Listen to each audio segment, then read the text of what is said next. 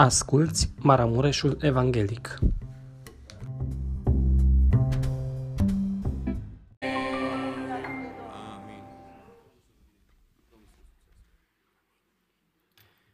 Lăudați să fie numele Domnului. Frați și surori, vă invit să vă ridicați și dumneavoastră în picioare. Deschideți împreună Scripturile cei ce le aveți în Ioan, capitolul 21, începând de la versetul 1 până la versetul 14 inclusiv. Cuvântul Domnului spune astfel. Arătarea la Marea Tiberiadei.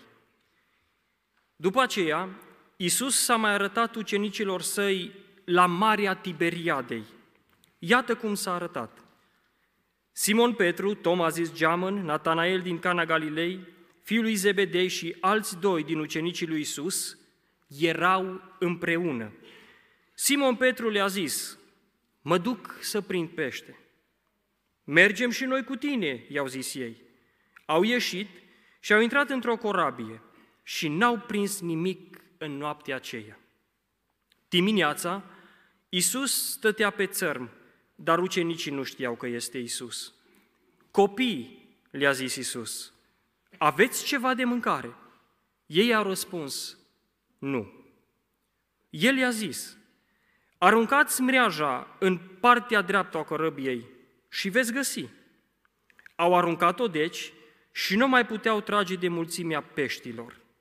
Atunci ucenicul pe care îl iubea Iisus i-a zis lui Petru, este Domnul. Când a auzit Simon Petru că este Domnul, și-a pus haina pe el și s-a încins, că cerea dezbrăcat și s-a aruncat în mare. Ceilalți ucenici au venit cu cărobioara, trăgând mreaja cu pești, pentru că nu erau departe de țărm decât la 200 de coți. Când s-au coborât pe țărm, au văzut acolo jăratic de cărbun, pește pus deasupra și pâine. Iisus le-a zis, aduceți din peștii pe care i-ați prins acum. Simon Petru s-a suit în corăbioară și a tras mireaza la țărm, plină cu 153 de pești mari. Și măcar că erau atâția, nu s-a rupt mreaja. Veniți de prânziți, le-a zis Isus. Și niciunul din ucenici nu cuteza să-l întrebe, cine ești? Căci știau că este Domnul. Isus s-a apropiat, a luat pâinea și le-a dat. Tot așa a făcut și cu peștele. Aceasta era a treia oară când se arăta Isus ucenicilor săi după ce înviase din morți. Amin. Vă invit să vă reocupați locurile. Tema pentru seara aceasta, așa cum deja fratele Inu a anticipat, este aceasta, ce ne oferă Isus. Și pasajul este acesta care l-am citit, un pasaj foarte frumos, un pasaj minunat, a treia oară când Domnul Isus se arată ucenicilor, la mai mulți ucenici deodată, după ce a înviat din morți. Citind acest pasaj, m-am gândit din pasajul acesta că Domnul Isus ne oferă și ne-a dat totul, dar din pasajul acesta să vedem ce ne oferă Domnul Isus nouă. Am fost foarte... Așa am stat și m-am gândit și mi-am pus întrebarea aceasta, de ce Domnul Isus a ales să se arate ucenicilor la Marea Tiberiadei? V-ați gândit? De ce ne-a ales Domnul să meargă în templu și să se arate acolo? De ce n-a ales Domnul să meargă pe Via Dolorosa, că a trecut și pe acolo, și să se arate acolo, să-L vadă oamenii, să-L vadă ceilalți? De ce n-a ales Domnul să meargă pe Golgota, acolo unde a fost răstignit pentru dumneata și pentru mine? De ce a treia oară Domnul Isus alege să se arate tocmai la Marea Tiberiadei? Am uitat un picuț, eram curios marea aceasta Tiberiadei, ce mai este? Este tot una cu Marea Galilei? Este tot una cu lacul Genezaret? Și da, frați și surori, Marea Galilei, avem și o referință biblică în Ioan, capitolul 6, cu versetul 1, Marea Galilei mai este numită și Marea Tiberiadei, sau, dacă o să vă uitați în traducere, mai este numită și lacul Genezaret. Știți ce s-a întâmplat la Marea Galilei? În Matei, capitolul 4, cu versetul 19, Domnul Isus, în contextul acesta al mării, cheamă patru ucenici care erau pescari. Domnul Isus, la un moment dat, în contextul acesta, citiți dumneavoastră acasă, Domnul Isus le zice așa, la Marea Galilei, El i-a zis, veniți după mine și vă voi face pescari de oameni. Cu alte cuvinte, vă voi da o nouă slujire, o nouă slujbă. Apoi, dacă deschideți Scriptura la Luca, capitolul 5, versetul 1 la versetul 11, este vorba acolo despre pescuirea minunată care are loc la lacul Genezaret. Cuvântul Domnului face o afirmație special în dreptul lui Petru și spune așa la un moment dat. Tot așa, Domnul Isus i-a zis lui Simon, nu te teme, versetul 10, Luca 5 cu 10, nu te teme, de acum încolo vei fi pescar de oameni. O nouă slujire care Domnul Isus le dă ucenicilor în contextul acesta al mării. Ucenicii înainte știm, nu insist, erau pescari, cu aceasta se îndeletniceau, Domnul Isus le vorbește tot pe înțelesul lor, doar că le dă o altă slujire. Și și aici, la Marea Tiberiadei, este ultima minune a Domnului Isus Hristos de care avem cunoștință în Scriptură și singura după înviere. Și parcă Domnul Isus îi readuce pe ucenici, pe oameni și alege să se arate înaintea lor tocmai la Marea Tiberiadei pentru le-a reaminti responsabilitatea care le-a dat-o. Și știți care este aceasta? Responsabilitatea slujirii, adică vă voi face și veți fi pescari de oameni. Și acum, având contextul acesta, văzând că Domnul Isus îi readuce și se arată ucenicilor tocmai la mare, de unde i-a chemat, ce ne oferă Domnul Isus Hristos la Marea Tiberiade? Știți în primul rând ce ne oferă Domnul Isus Hristos? Responsabilitatea unei noi slujiri, și anume, veți fi pescari de oameni. Acum, când am citit probabil sau când ni s-a amintit titlul temei acestea, ce ne oferă Isus, majoritatea dintre noi ne-am gândit că vom, se va vorbi din nou despre uh, lucruri bune, materiale, succes și Domnul Isus, așa cum am anticipat, ni le-a dat și ni le dă pe toate. Dar același Domn Isus poate și vrea și este îndreptățit să ne ofere și responsabilități. Așa este? Amin? Și tocmai aici, în contextul acesta, Domnul Isus ne oferă responsabilitatea unei noi slujiri. Frați și surori, responsabilitatea aceasta nu trebuie să fie o povară pentru noi. Când auzim de responsabilități, cred că fiecare dintre noi, când șeful îți uh, dă o responsabilitate și zice până mâine trebuie să rezolvi problema cu tare, nu-i chiar comod, o rezolvi, că trebuie să o rezolvi. Altcumva ar fi să vină să-ți ofere o mărire de salar cu nu știu cât la sută. Altcumva ai primi-o, n-ai mai fi împovărat, că te-ai bucura. Dar același șef care te plătește și mă plătește, are și poate să-ți ofere anumite responsabilități. Dacă anumite persoane din lumea noastră la un moment dat îți oferă o responsabilitate și zici ce onoare pe mine că X sau Y, care este nu știu ce poziție, ori într-o biserică, ori în societate, s-a gândit la mine să-mi ofere această responsabilitate și m-a văzut capabil și competent să duc această responsabilitate până la capăt, este o onoare pentru mine și transform responsabilitatea aceasta într-o onoare.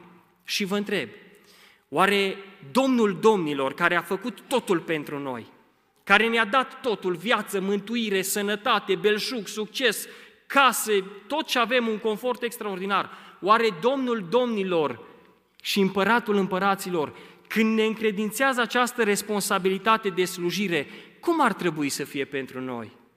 O povară sau o onoare, frați și surori?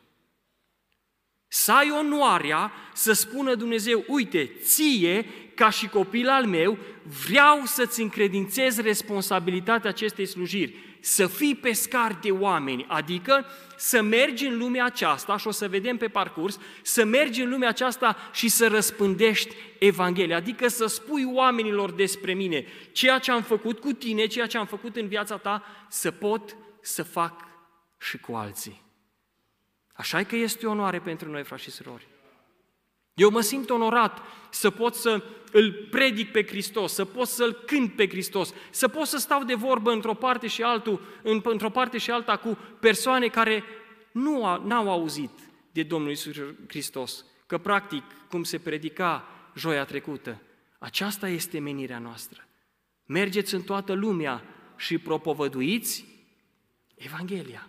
Responsabilitatea aceasta Domnul Isus Hristos ne-a dat nouă. De la chemarea la mântuire, Domnul Isus le spune, vino după mine, veniți după mine și vă voi face pescar de oameni, de la chemarea la mântuire și până la a fi cu Domnul în împărăția Lui, până a ne aștepta Domnul pe țărm, pe mal și o să ajungem și acolo, mai este o etapă.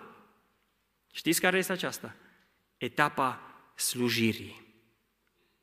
Și aceasta este responsabilitatea noastră a fiecăruia. 1 Corinteni, capitolul 3, cu versetul 9, cuvântul Domnului spune așa, căci noi suntem împreună lucrători cu Dumnezeu. O onoare extraordinară, un har și o cinste care Domnul ne-a făcut-o nouă, să fii împreună lucrător cu Dumnezeu. Matei, capitolul 20, cu versetul 28, Fiul omului, exemplul Domnului Isus Hristos, pentru că nici Fiul omului n-a venit să îi se slujească, ci El să slujească și să-și dea viața ca răscumpărare pentru mulți. Dacă Domnul Isus a venit ca să slujească și noi, urmașii Lui, ucenicii Lui, suntem responsabili cu slujirea. Biblia îi consideră înțelepți pe oamenii care câștigă suflete pentru Domnul, nu pe cei care dețin o mulțime de cunoștințe în mintea lor. Vedeți, lumea s-ar schimba, frați și surori, dacă toți creștinii ar pune în practică ceea ce știu deja despre Dumnezeu. Dacă ceea ce adunăm la serviciile divine cu care Domnul ne binecuvintează, cu învățături sănătoase, cu frați slujitori, cu cântăreți, cu uh, frați surori care recită, de atâtea ori avem uh, programe binecuvântate și bogate și avem de unde lua învățătură și avem atâta cunoștință și cunoaștem atâta. Dacă noi am pune în practică ceea ce știm deja, sunt convins că lumea din jurul nostru s-ar schimba. Adică să nu fim doar teoretici și să fim și practici. Imaginați-vă un pescar care nu a pescuit niciodată, dar vine și îți predă teoria pescuitului. Vezi, tu când mergi pe lac trebuie să faci așa, când mergi la baltă trebuie să faci așa, trebuie să ai uh, undița cu tare, mreaja cu tare, sau trebuie să-ți iei, uh, știu eu, anumite ustensile care ți le trebuie acolo la pescuit și dacă îi dai undița în mână, zici că da, eu nu știu să pescuiesc, eu știu, sunt numai teoretic. Eu știu doar teorie, știu să spun cum să face, dar dacă îmi dai undița în mână, nu știu să pescuiesc. Cam tot așa este, frați și surori, și cu noi. Cunoaște multe, deține multe și mulțumim Domnului că Dumnezeu ne descoperă din cuvântul Său. Dar trebuie să trecem mai încolo, să trecem și la practică și Domnul să ne ajute. Cine nu pescuiește, nu se află pe urmele marelui pescar. În lumea aceasta sunt aproximativ, de 17, aproximativ 17.000 de grupuri etnice neatinse, adică 17.000 de grupuri etnice, dintre care 7.000, cu aproximație, 7.000 sunt încă neatinse cu Evanghelia. 10.000 sunt considerate evangelizate și 7.000 de grupuri etnice, cu aproximație, sunt considerate neatinse cu Evanghelia. Unde credeți că ar trebui să mergem să pescuim? La cele 10.000 care cât de cât au cunoștință, știu, cunosc, au o biserică viabilă care se gestionează singură, sau ar trebui să ne focalizăm înspre cele șapte mii care nu sunt atinse cu Evanghelia? Unde pescuim, frați și surori? Un pescar de oameni care are responsabilitatea acestei noi slujiri, și aici o să zăbovim un picuț mai mult, un pescar de oameni trebuie să aibă dragoste de oameni. Că dacă nu iubești omul, îi o povară pentru tine să pescuiești. Cum bună oară să mă duc să pescuiesc, pentru mine e o povară. Nu știu pescui, nu mă îndeletnicesc cu aceasta, îi aud pe alții că le place așa de mult și se relaxează și cred. Dar în dreptul meu, eu sunt stângaci, nu știu, și dacă nu mă pasionează, aleg să mă duc în altă parte. Un pescar care o să zici, mă, sâmbătă liber, știi ce o să fac? O să aleagă balta, o să aleagă râul. Și toată ziua va sta acolo, pentru că asta îi place. De ce? Că iubește să meargă să pescuiască. Adevăratul pescar, cum un pescar care merge să pescuiască pești, un adevărat pescar de oameni, frați și surori, nu stă acasă așteptând să vină peștele acasă, ci merge la metro și îl cumpără. Și vine acasă și zice soție, dragă, am fost la pescuit. Dar ce pește mare ai prins? De unde l-ai luat? Din metro. Ăsta nu-i pescuit, ăsta ai cumpărat. Și bine, și slavă Domnului că putem să mergem și la metro sau în alte magazine, am dat un exemplu, nu fac reclamă la nimeni. Putem să mergem să cumpărăm, dar să pescuiești e altceva, e diferit și diferență mare. Un om care iubește oamenii nu stă acasă așteptând să vină oameni la el și se duce pe malul mării, se duce în lumea aceasta cu uneltele de pescuit și își începe lucrarea. Despre Domnul Isus, Evangheliile spun că străbătea toată Galileea, Iudeea și Palestina și pescuia suflete, adică făcea bine oamenilor, vindeca, îi chema la pocăință, îi ierta. Asta făcea Domnul Isus. Apoi, un pescar de oameni în această nouă slujire care Domnul a încredințat-o, ne-a dat responsabilitatea, trebuie să-și pregătească mreaja, undița dacă vreți, și o hrană sănătoasă. Nu mergi la pescuit oricum. Nu mergem la pescuit așa la plezneală, să zicem. Luăm și noi o botă de undeva, luăm o râmă, am încercat și așa, și am gândit că, Doamne, ce-o prinde? Nici vorbă n-am prins nimic. Un adevărat pescar care merge pe râu și pescuiește, investește și își pregătește sculele și la fel trebuie să facem și noi, frați și surori. Mriaja nu reprezintă altceva decât Evanghelia Domnului Isus Hristos. Ucenicii au aruncat mriaja, adică a arunca în sensul de a răspândi Evanghelia.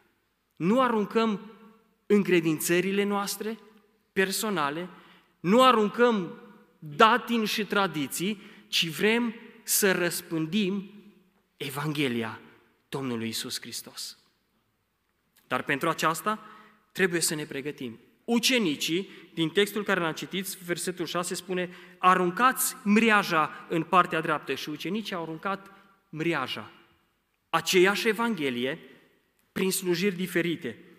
Unul predică, altul cântă, altul recită, altul face o binefacere, altul se duce într-o parte și alta, dar mânați de aceeași Evanghelie. Să fim atenți, frați și surori, la mreaja noastră, la Evanghelie. Să nu pescuim cu o mreajă fisurată sau cu o mreajă ieftină. Știți de ce? Că se poate să scape peștii. Aparent i-ai prins și nu mă vezi după aia când să o tragi în sus, toți peștii pleacă. Știți ce înseamnă aceasta? Să răspândim o Evanghelie sănătoasă, Evanghelia Domnului Isus Hristos. Nu răspândim o teologie a prosperității sau altceva, ci luăm cuvântul și așa cum este scris aici și zic Dumnezeu să ne ajute. Apoi, un pescar trebuie să știe când e timpul potrivit pentru pescuit. Nu mergi când apa e tulbure, când apa e agitată. Eu mă duc și pescuiesc. Se poate în viața noastră, nu știu, poate a avut loc o, o divergență între, între noi și cineva sau între alte persoane, poate de confesiune să fie penticostal sau altă confesiune religioasă și dintr-o dată mă trezesc și eu să mă duc să-i predic omul acela Evanghelia. Dar omul acela e supărat, că zic, mă, cum să vorbea la timpul de rugăciune, omul ăsta nu a fost lumină, păi tu vrei să spui să vin la voi când uitați voi ce faceți? Așteaptă, fii înțelept, până când se liniștesc apele. Și apoi, du-te la pescuit.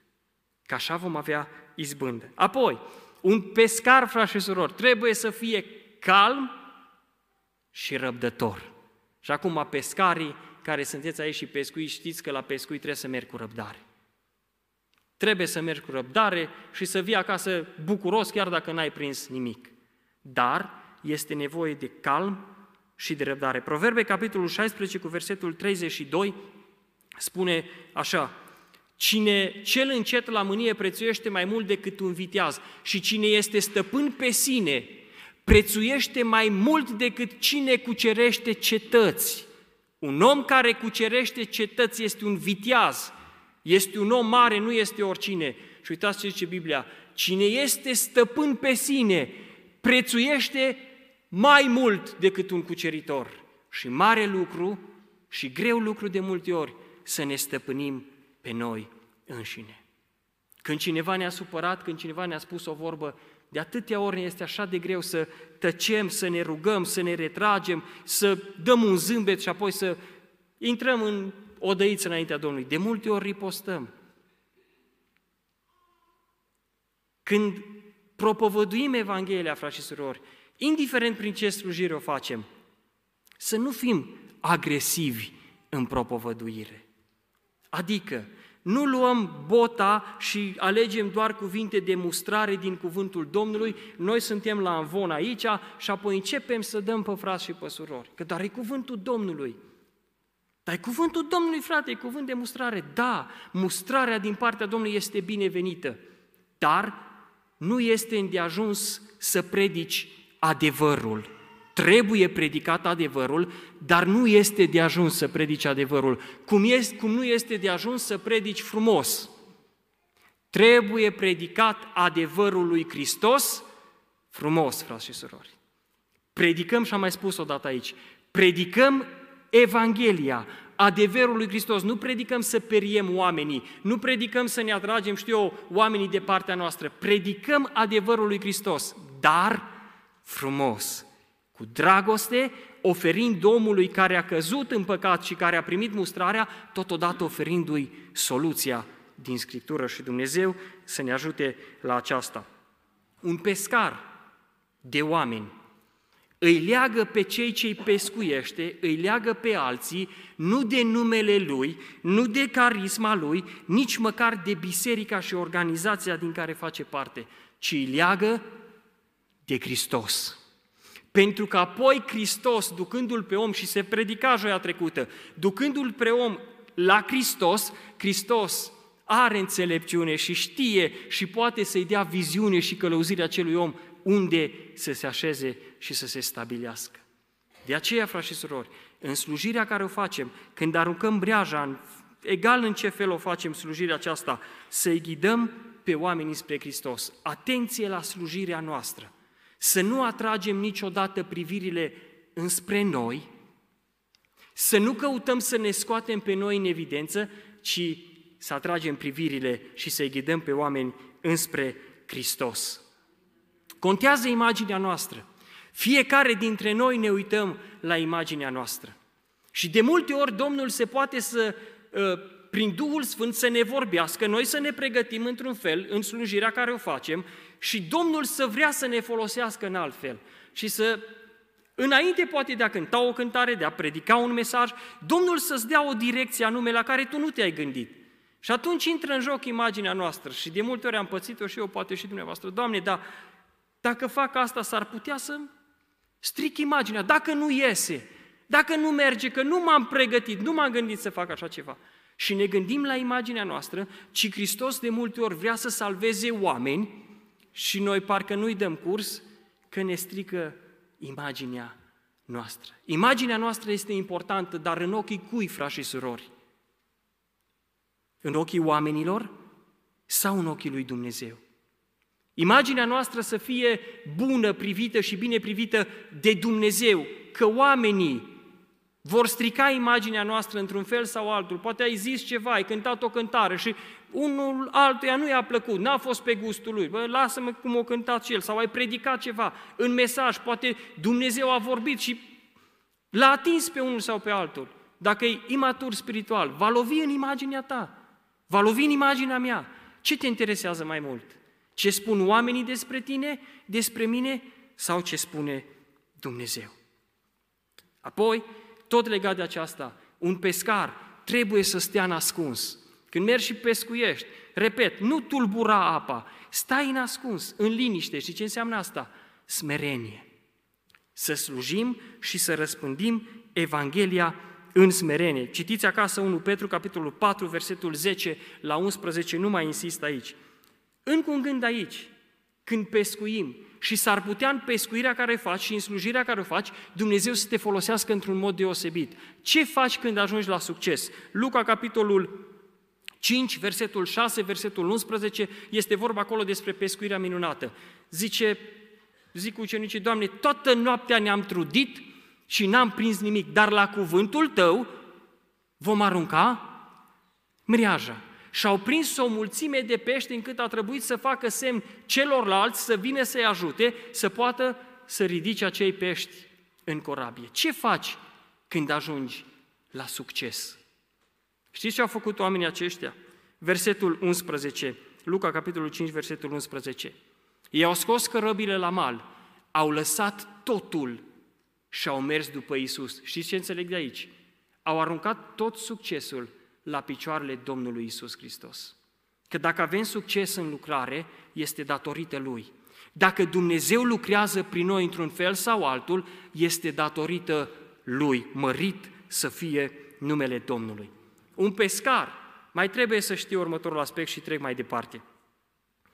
Că peștii nu mai sunt a lui, ci sunt ai Domnului. Nu face ce vrea cu ei cum făcea înainte când pescuia de meseria lui, Petru, de exemplu, și acum când este pescar de oameni, el nu mai face ce vrea cu ei, ci face ce vrea Domnul, că peștii nu mai sunt a lui, ci sunt ai Domnului. Peștii nu mai sunt sortiți morții, ci sunt pentru viață. Până acum se plătea pentru ei ca să fie hrană, adică mureau. Dar acum altcineva a plătit pentru ei ca să trăiască. Și acesta este Domnul Isus Hristos. Ce ne oferă Isus la Marea Tiberiadei? Responsabilitatea unei noi slujiri. Vei fi pescar de oameni. Ce ne mai oferă Isus la Marea Tiberiadei? O arie mare de lucru.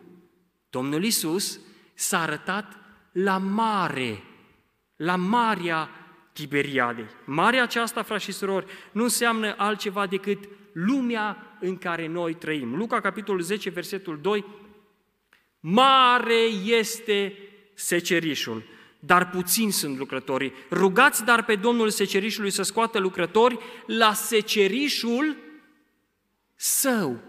Nu că nu sunt lucrători, rugați pe Domnul să scoată lucrători, că har Domnului, avem lucrători în bisericile noastre, în România, Domnul fie lăudat, dar câți lucrăm la secerișul Domnului? Că aici ai secretul. Rugați pe Domnul să scoată lucrători și dacă s-ar fi oprit aici, dar la secerișul său, frați și surori. Am citit o interpretare, da, este o interpretare a oamenilor, nu știu și nu am dovezile acestea, dar vă spun pentru că se leagă de ce vreau să vă spun. Unii spun că numărul acesta 153 de pești mari, care ucenicii au prins, erau speciile de pești cunoscute în vremea aceea și care existau în Marea Tiberiadei. Cu alte cuvinte, ar vrea ei să spună că în mreajă erau toate speciile de pești. Eu nu pot să spun dacă este așa sau nu, că mă depășește situația. Este o interpretare a oamenilor. Dar ce pot să știu și am convingere și este biblic, mreaja pe care apostolii au aruncat-o în mare e destinată să prindă toate categoriile de pești, adică oameni din orice neam, din orice popor, rasă sau națiune. Te rog să-mi afișeze Apocalipsa, capitolul 7, versetul 9 în jos, ca să argumentez cu Scriptura această afirmație. După aceea, m-am uitat și iată că era o mare gloată pe care nu putea să o numere nimeni, din orice neam, din orice semenție, din orice norod și din orice limbă, care stătea în picioare înaintea scaunului de domnie și înaintea mielului, îmbrăcați în haine albe, cu ramuri de finic în mână, și strigau cu glas tare și ziceau, Mântuirea este a Dumnezeului nostru care șade pe scaunul de domnie și a mielului. Mărit să fie Domnul! Oameni de pretutindeni, din orice neam și din orice seminție. Domnul Isus îi întreabă pe ucenici dacă au prins ceva. Și ei răspund foarte sec și oarecum deznădăjduiți, nu. Și Domnul le zice așa, aruncați mriaja în partea dreaptă a corăbiei. Am zis că Domnul ne oferă o arie mare de lucru, și anume lumea aceasta. Vă întreb, când ucenicii au aruncat mreaja în partea dreaptă a corăbiei, unde au aruncat mreaja? În altă corabie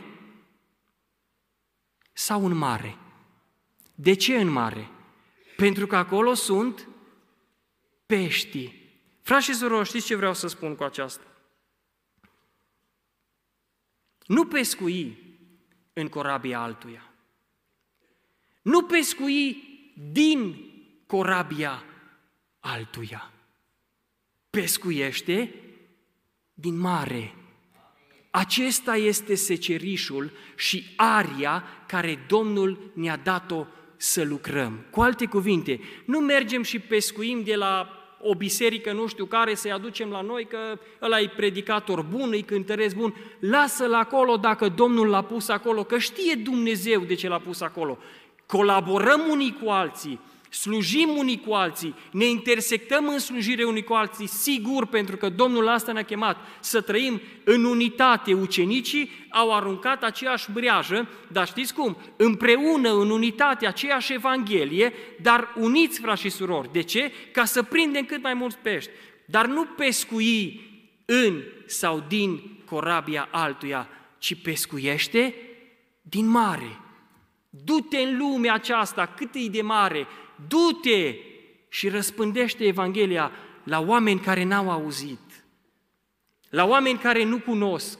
De acolo du-te și pescuiește, că asta e area care ne-a pregătit-o Domnul. Bineînțeles, excepție fac cei care vor să se căsătorească.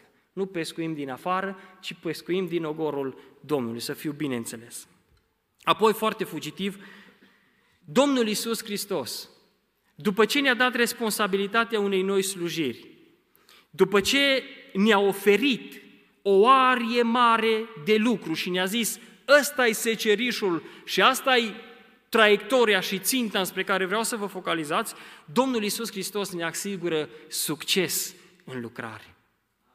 Că dacă merge singur și dacă tot n-am prinde nimic, de multe ori am fi demoralizați, dar Domnul Iisus Hristos ne oferă succes. Se amintea deja și se făcea referire la fapte Apostolului capitolul 1 cu 8. Și voi veți primi o putere când se va coborî Duhul Sfânt și veți fi martori.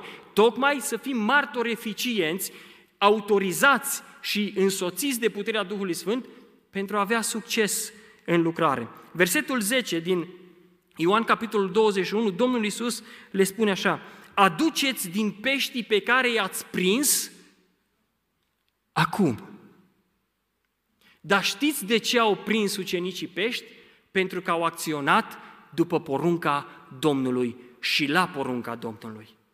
Atunci avem succes în lucrare, frați și surori. Atunci Dumnezeu lasă belșug și lasă rod bogat când acționăm după cuvântul Domnului, după porunca Domnului. Dacă Domnul a zis aruncați în partea dreaptă, ei nu au aruncat în stânga. Dacă Domnul a zis aruncați în mare, ei nu au aruncat în altă corabie ci au aruncat exact unde Domnul le-a spus. Asta înseamnă succes în lucrare. Marcu, capitolul 16, versetul 15 la 20, se pomenea joia trecută, Domnul Iisus ne spune așa, duceți-vă în toată lumea, propovăduiți Evanghelia la orice făptură, le arată semnele care vor însoți pe cei ce vor crede și versetul 20, iar ei au plecat și au propovăduit pretutindeni, Domnul lucra împreună cu ei și întărea cuvântul prin semnele și minunile care îi însoțeau. Pun oamenii întrebarea, și poate am mai spus aici, unde semnele și minunile acele care le făcea Domnul în biserica primară? Uitați-vă în contextul în care Domnul Iisus Hristos le spune asta. Mergeți în toată lumea, eu vă voi însoți, iată semnele care vor însoți, dar versetul 20, iar ei au plecat la treburile lor. Ei s-au dus acasă și așteptau semne și minuni. Nu. Ei au plecat. Dragul meu, când lucrezi după porunca Domnului și când acționezi la porunca Domnului, Dumnezeu îți dă succes în lucrare. Și apoi, în ultim gând, ce ne mai oferă Isus după responsabilitatea unei noi slujiri, o arie mare de slujire și succesul care ne dă în, în lucrare? Vine momentul când să ne întâlnim cu Domnul pe țărm. Vine vremea răsplătirii. Să stăm la masă, frați și surori, cu Domnul Isus. Știți cum i-a așteptat Domnul pe ucenici pe țărm? Cu cărbune aprins, cu pește și cu pâine. Nu știu ce o fi văzut, ce s-o fi gândit Petru când o fi văzut iară foc. Că el a mai văzut odată un foc și era un foc străin și acolo s-o lepăda de Domnul. Poate s-ar fi așteptat Domnul să-l mustre din nou, să-i atragă atenția. Domnul nu face asta. Domnul, din contră, le așează o masă bogată. Cum o fi prins Domnul peștii aceia care erau deja acolo? Că apoi Domnul zice, aduceți din peștii pe care i-ați prins. Știți ce înțeleg de aici? Nu știu cum i-a prins Domnul, nu știu, nu știu, mă depășește situația. Știu și cred cuvântul Domnului. Acolo erau pești. Și Domnul zice, aduceți și din peștii pe care voi ați prins acum. Știu un lucru. Isus poate pescui și fără noi. Noi nu putem pescui fără El. Isus se descurcă și fără dumneata și fără mine, că îi găsește pe alții. Dar noi, fără El, nu putem. Știți de ce? Că-și despărțiți de mine, Ioan capitolul 15 cu 5, nu puteți face nimic. Citiți dumneavoastră versetul 15, 16 și 17, nu le-am mai citit, dar este o legătură așa de frumoasă. Domnul Iisus îi zice lui Petru, Petru, Mă iubești tu mai mult ca ceilalți? Da, Doamne, știi că te iubesc. Paște mielușei mei, paște oițele mele și paște oile mele. De multe ori s-ar putea să ne dorim să fim doar păstori care să paștem. Dar vreau să vă spun ceva. Petru, înainte de a păstori, a pescuit, frați și surori. Și asta vrea Domnul să ne cheme și să ne transmită înainte de a păstori, pescuiește. Și apoi, când Domnul te pune în lucrarea aceasta, da, cum a făcut cu Petru, o prins pești și o întrebuința și o asumat lucrarea aceasta, responsabilitatea acestei slujiri, după ce a zis, Petru, paște, du-te și păstorește. Frați și surori, prima dată pescuim și apoi când Domnul hotărăște pe unii pe alții să-i pună în anumite slujiri, după aia păstorim. Ce ne oferă Isus? Responsabilitatea unei noi slujiri, o arie mare de lucru să acționăm după porunca Lui, succes în lucrare și o părtășie la masă cu El, pe țărm și aici, în casa Domnului, dar mai mult în împărăția Lui. Dumnezeu să ne ajute să ne asumăm această responsabilitate în slujire. Amin.